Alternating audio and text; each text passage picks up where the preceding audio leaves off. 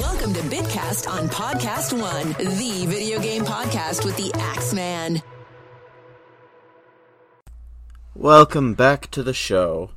Licensed games are always kind of an interesting beast to me. They're video games, but they're also merchandise.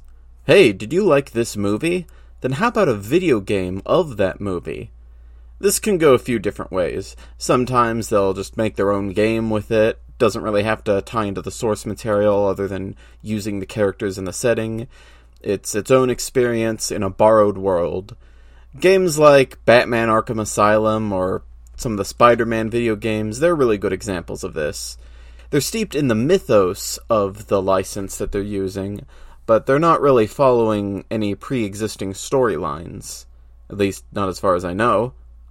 But a lot of times, licensed games are just there to recreate the events of their source material. And that is a gamble. A video game and a movie are inherently different experiences, so things that work for a movie won't always work for a game, and vice versa. It's a similar principle to why a lot of movies based off video games tend to fall flat. A lot of times, this means that a game will have to come up with entire sequences that didn't exist in the movie just to pad out the playtime a bit. The PlayStation one Emperor's New Groove game is a notable example of this. At one point, the characters even acknowledge the video game tropes going on. Like how in the movie, there's that bit where Kuzco and Pacha are both strapped to a log and they go down a river for like one brief witty exchange, and then they immediately go down a waterfall. Well, in the video game, you get four levels of them floating along the river. It gets to the point where Pacha says something like, "I remember this scene being a lot shorter in the movie." It's not always a bad thing to create new content in the middle of an old story, because if I wanted it to be exactly like the movie, well, why am I playing a game? I could just watch the movie for that. It does actually rub me the wrong way when these licensed games feature cutscenes that are just compressed the clips of the movie. That always feels especially lazy. And if the new content meshes well with the rest of the world, then it would feel like a natural part of the story. One example I can think of is the Shrek two video game. After they meet Puss in Boots and he joins Shrek and Donkey and the friends who have to be there for Player three and Player four, they need to go to the Fairy Godmother's workshop. In the movie, they just kind of walk in and they tell a quick little lie to get past the front desk, but in the video game, they have to pad it out a little more, so they have a level that takes you all the way to a farm, and then another level inside the farm to deliver a package to the factory, which feels like a natural progression of what the characters need to do to make progress, and it's an affordance that can be made in a video game compared to a movie, which needs to kind of keep the pace brisk. Video games can afford to go on a little longer. Now, since most people are playing a licensed game and they already know what the original... S- now, since most people who are playing a licensed game would already know what the original is like, new content will just stick out by default, even if it's done right. But if it's done right, it wouldn't be too jarring, and you could probably find yourself saying, yeah, this might have happened off-screen. It's especially useful if you're working with something comedic, like... Again, the Emperor's New Groove. That line from Pacha about the level taking a lot longer than the corresponding scene in the movie kinda serves as a bit of a wink and a nod, like, yeah, we know we're doing this a little bit differently, just go with it. I feel like most people consider licensed games to be in the lower echelon of video games, but then they'll have that one exception that they hold dear because it's the one that they happened to play a lot growing up. For me, it's that Shrek two video game, and the first Nicktoons Unite. And a bit of a respectful nod towards SpongeBob Battle for Bikini Bottom. That game in particular might go down in history as one of the best licensed games of all time. I don't see licensed games getting remakes like that one. Maybe the closest would be the Aladdin and Lion King games that got ported to the Switch after originally being on the Super Nintendo. As far as I recall, the Batman Arkham games and some of the Spider-Man games are also acknowledged as being really good examples of licensed games, and they don't even have nostalgia holding them back. They're just really good. I think the line between what counts as a licensed game and what doesn't can occasionally get a bit blurry. No one has trouble seeing a game like Cartoon Network Punch Time Explosion and saying, yeah, that's a licensed game. But then he gets subtler things, like, for as much of the early advertisements touted Kingdom Hearts as a cross between Disney and Final Fantasy, you're still doing mostly Disney stuff in there, and Disney actually owns the brand. They just have Square Enix publishing the games, so it's a Disney property. While I'm not really into any of the games by this developer, I would be remiss not to talk about the licensed games that were done by Telltale Games. I'm just not really into the point-and-click genre, but licensed games really are that company's bread and butter. They got Christopher Lloyd to voice in their Back to the Future game. Their Sam and Max games revitalized people's interest in the franchise as a whole. I often hear the game version of Walking Dead being seen as an equal to the television show, if not superior in some regards. And, of course, I gotta give a shout-out to Strong Bad's cool game for attractive people. But perhaps their crowning achievement, as far as handling licenses goes, would be Poker Night at the Inventory, an actual crossover between random properties they've dipped their fingers in, and a few that they haven't. Oh, and uh, this isn't really Telltale Games, but I often hear of Knights of the Old Republic spoken of as its own media entity and not just some Star Wars spin-off, so they have to be doing something right over there. I could name more examples, but I think it's become abundantly clear that there are a lot of solid licensed games out there. They really respect the source material, and they find ways to make it consumable as a video game, and they even have the potential to expand or enhance the reputation of the licenses involved. But what about when a licensed game doesn't accomplish that? Yep, it's time to kinda look at the other side of the coin, at the bad licensed games. Be it from having to rush the game out to overlap with a movie's release, or forcing a gameplay genre that doesn't fit, working with outdated scripts, or even plain apathy and ignorance of what the license is supposed to be about, there are a variety of ways a licensed game can flop, without being a hideous broken mess even. That's not even going into the fact that the budgets for these games get diminished because of the cost of buying a license in the first place, for some of them. This is mostly a problem when you have a game based off an upcoming movie, again, due to that time limit that they're working with. To think that this long and arduous process that normally takes months or even years all has to get done in a much shorter time frame just because a movie is coming out around the corner.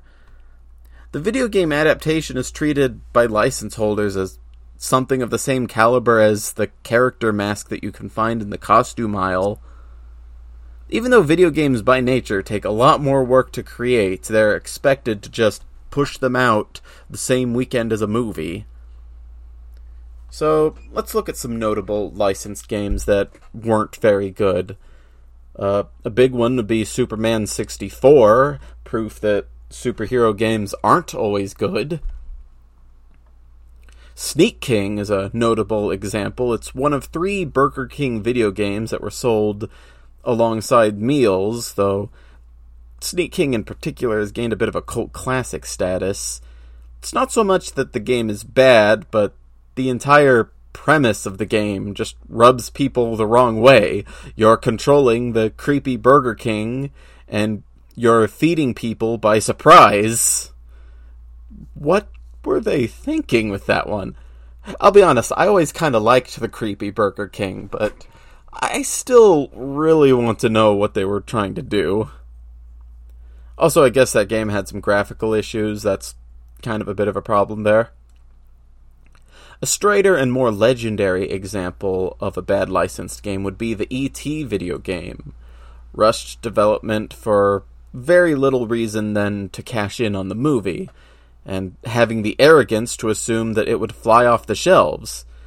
Everyone who knows about this game already knows how that story ends.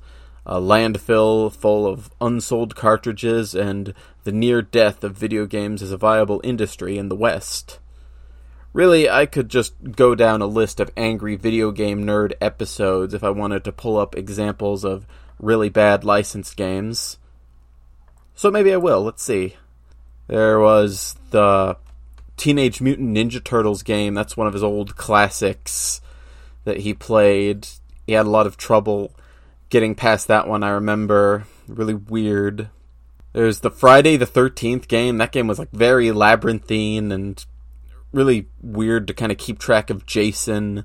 Oh, the Ghostbusters game. He played one of those and they, they couldn't even let you pause. So if you're playing Ghostbusters, then that's it. You're playing Ghostbusters. You can't do anything else. Um, Shaq Fu? Oh, Shaq Fu. That, that is... I guess that is a licensed game. I'm I'm not entirely sure. It they do have licensed games based off actual athletes, like all those games that use real-life football teams and players, so you could kind of consider those to be licensed games too.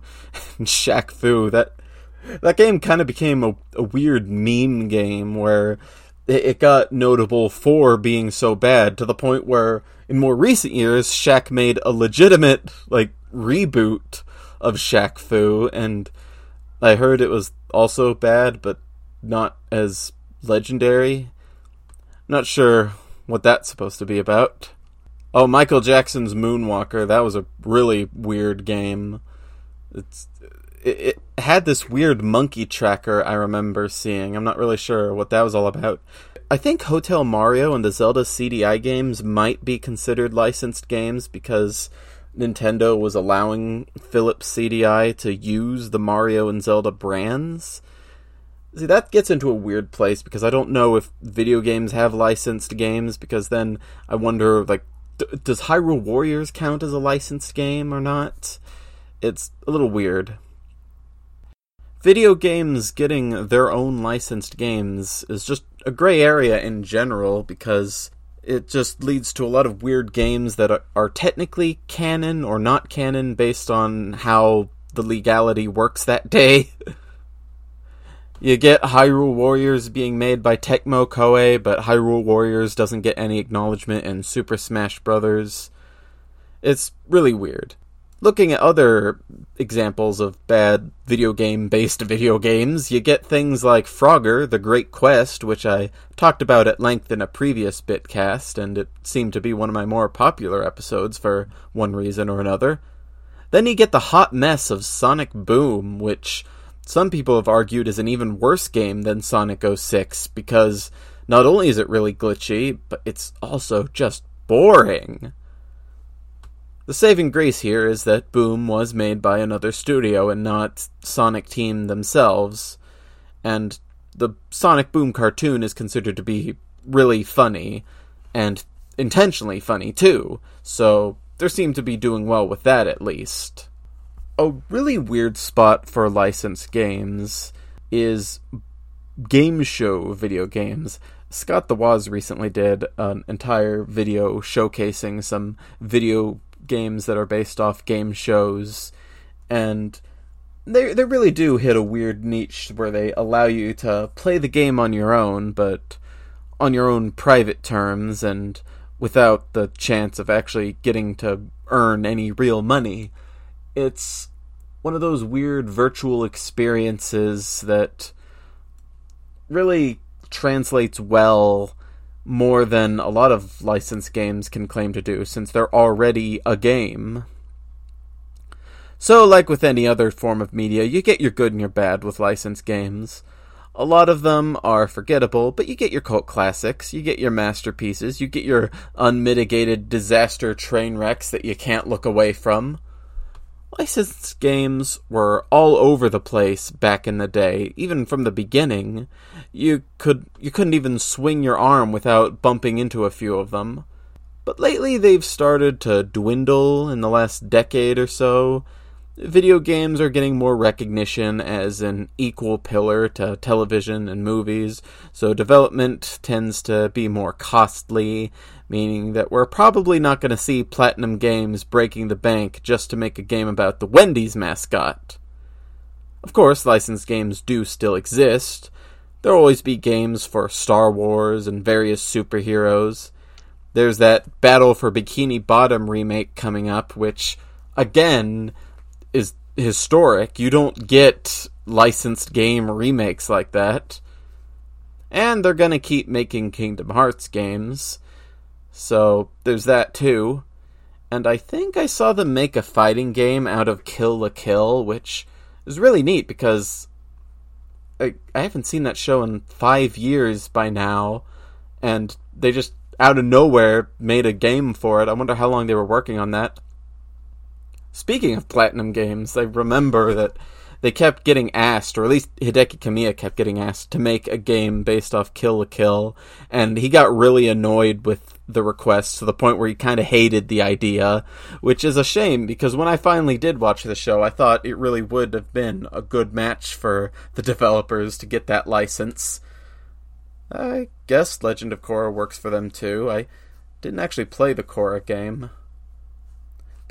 I'm getting sidetracked. All of these are, just off the top of my head, examples of modern licensed games. These days, the cheapo games that are just thrown out for a quick buck, you can usually find those in the mobile sector. You'll see those quick cash grabs of popular movies over in the App Store. So, I guess with a little bit of time left, I could kinda reminisce about my licensed game experiences.